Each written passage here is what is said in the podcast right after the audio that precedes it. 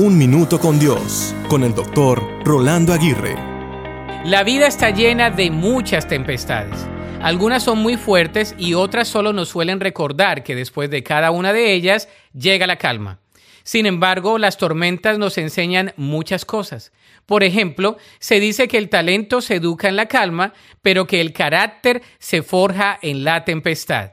Todo lo grande queda después de la tempestad como las raíces de los árboles que suelen crecer más después de cada tempestad. ¿Te ha pasado así en tu vida? Al pasar de las tormentas nos damos cuenta que aunque hemos sido azotados y sorprendidos por muchas de ellas, también hemos aprendido en medio de ellas. A veces nos hemos dado cuenta que no debemos esperar a que las tormentas pasen, sino aprender a disfrutar en medio de ellas. Es más, nos damos cuenta que no hay tempestad que dure para toda la eternidad. Todas y cada una de ellas tiene su tiempo de duración. De modo que cuando pasemos por alguna tormenta, debemos recordar que el camino que tenemos por delante, aunque se vea nublado, será claro una vez y dejes el que dejas atrás.